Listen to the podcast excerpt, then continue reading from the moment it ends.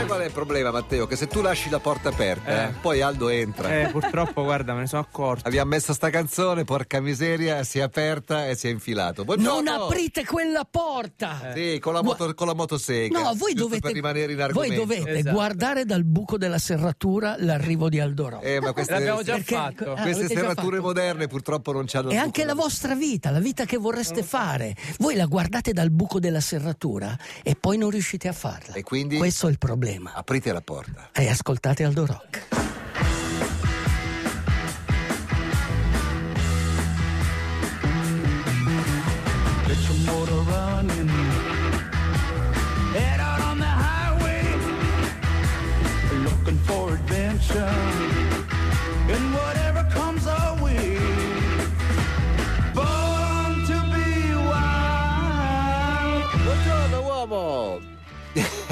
Tu non hai avuto la clearance. Sai cos'è la clearance? L'autorizzazione.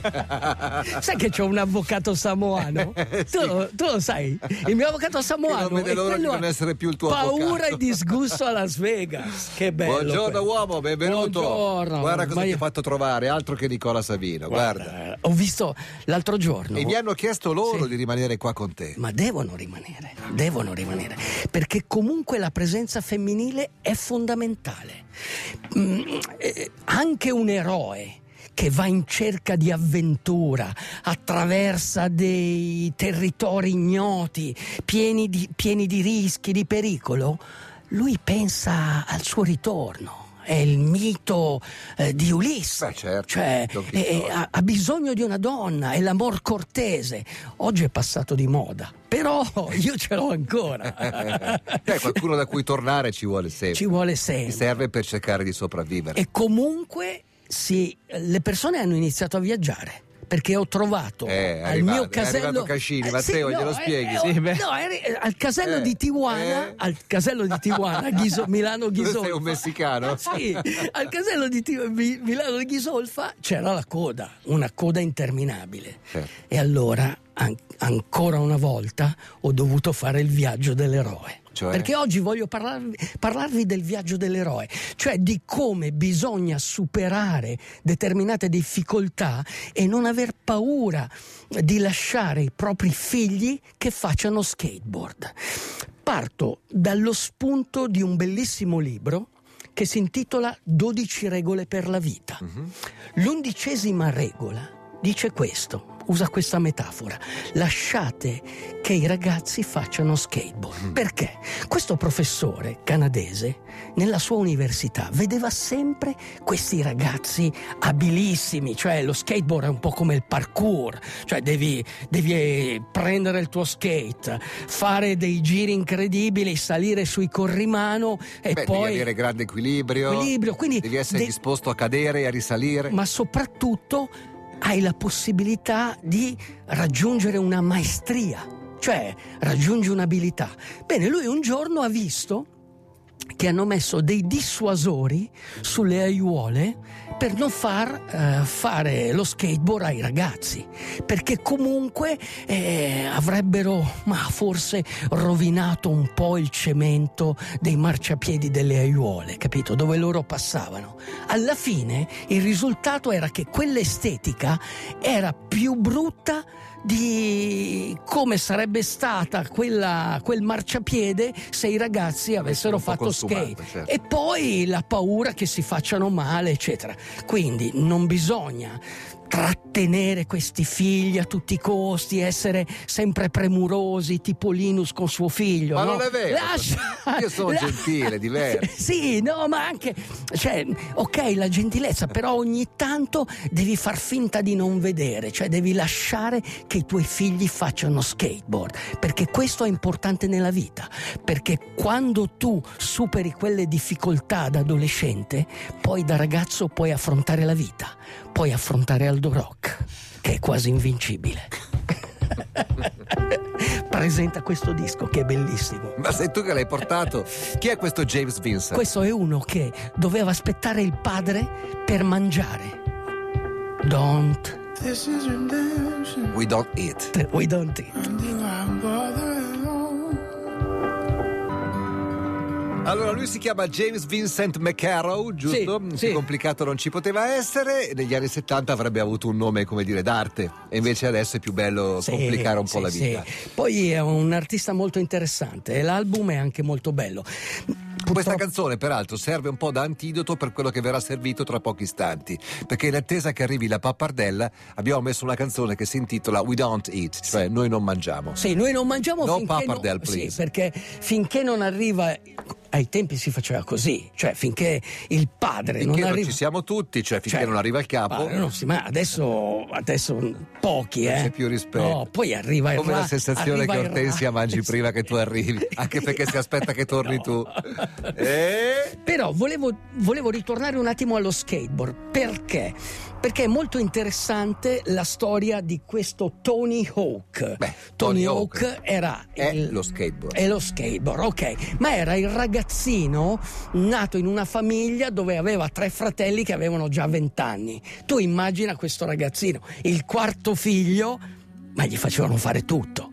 Tant'è che lui ha iniziato a fare skateboard e a 12 anni era già un professionista. Ma la cosa incredibile, non so se voi siete esperti di trick, questi... Ok, lui a un certo punto ha fatto questo 900. Cos'è il 900?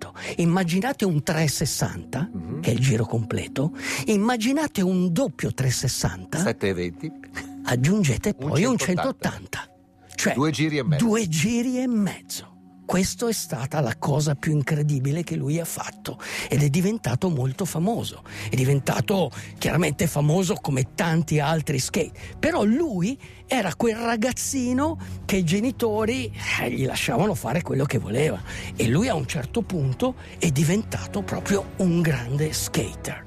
Ed è molto significativa questa storia, perché comunque ci spiega come eh, lasciate fare skate ai ragazzi, come lasciate fare i 400 metri a 5,30 al chilometro a degli ultra novantenni. Ok. Perché questo è quello che è successo Dove è in- successo? in Giappone. In Giappone, Quattro eh. samurai giapponesi, tutti ultra novantenni.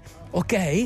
Cioè, tu, voi immaginate i figli, i nipoti, i pronipoti. No, no, no, non fare questo, Chiaro, ti prego, ti può venire l'infarto. Niente.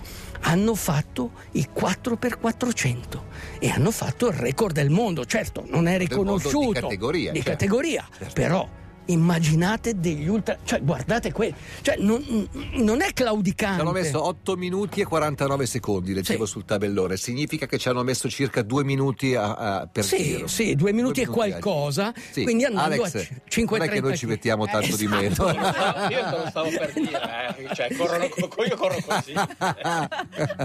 Ecco, quindi anche lasciate che gli ultra novantenni facciano i 400 metri e lasciate che al Che rock rock vi legga la questa pappardella. pappardella fantastica. Siamo il coro, dai. Impara il valore della tenacia. La vita non premia il più forte, ma il più tenace. Volontà di ferro e diventi invincibile. Buttati anima e corpo nella tua passione e credici. Ognuno è artefice del proprio destino.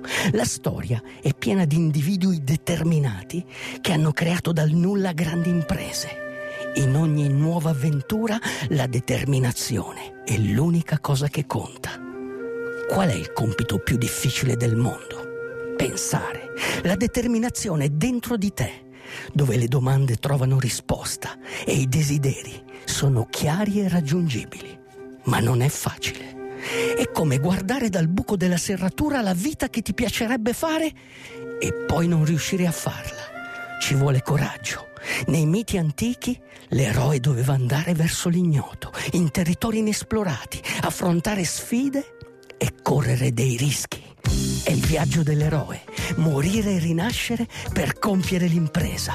Desideri, desideri vivere una vita normale. Non esistono vite normali, esiste solo la vita e si deve viverla. Vai, inizia il tuo viaggio, virtute siderum tenus, con valore verso le stelle. 17 we fell in love. Cool and the gang. Scusa Aldo, eh, se ti ho un po' rovinato la lettura Sì, no. della pappardella, ma non mi aspettavo che tu mi sparassi un culo in the gang tra l'usco e il brusco. L'imprevedibile non accade mai, il prevedibile non accade È la mai. tua risposta al mio Bob Dylan di Esatto, venerdì scorso? esatto, Grazie esatto. di questa Eh, sorpresa. sì. Too Hot, Sì, 1979. pensa, pensa cosa mi è, successo, mi è successo il giorno del compleanno di Bob Dylan. Sì, lunedì. Eh, lunedì, giornata di pioggia. Sì. Ero in bicicletta. Stavo andando a comprare delle banane, perché le banane hanno i 70 grammi di potassio. Cioè, Ok. eh, ok.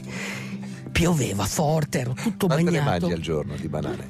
Almeno due, però a volte tre, dipende se mi alleno tanto. La banana è siccome- l'elemento più radioattivo fra quelli commestibili. Sì, eh, sì. tra- Banane e carote, mele, banane e carote, la dieta di Aldo Rock, con la naftalina anche. Ebbene, sono passato davanti alla mia vecchia, non era la mia vecchia caserma, però io, avendo fatto il militare in aeronautica, eh, dipendevo. eh, Ero a Linate, ho fatto il militare Ok. anche a Ghedi, ma dipendevo dalla prima regione aerea. La sede è in Piazza Novelli. Certo. Passo lì davanti ed è un centro vaccinale. Tu non avevi ancora No, prenotato nulla. però sentivo in giro, stiamo cercando questi ultra sessantenni. Tu hai detto, "Beh, io sono- io sono un ultramaratoneta, quindi." 65, ultra. E allora mi presento, tutto bagnato dalla guardia. E Con un pastrano, tutto. sì, tutto bagnato. era- cioè, eh, posso fare una domanda? C'erano dei marescialli.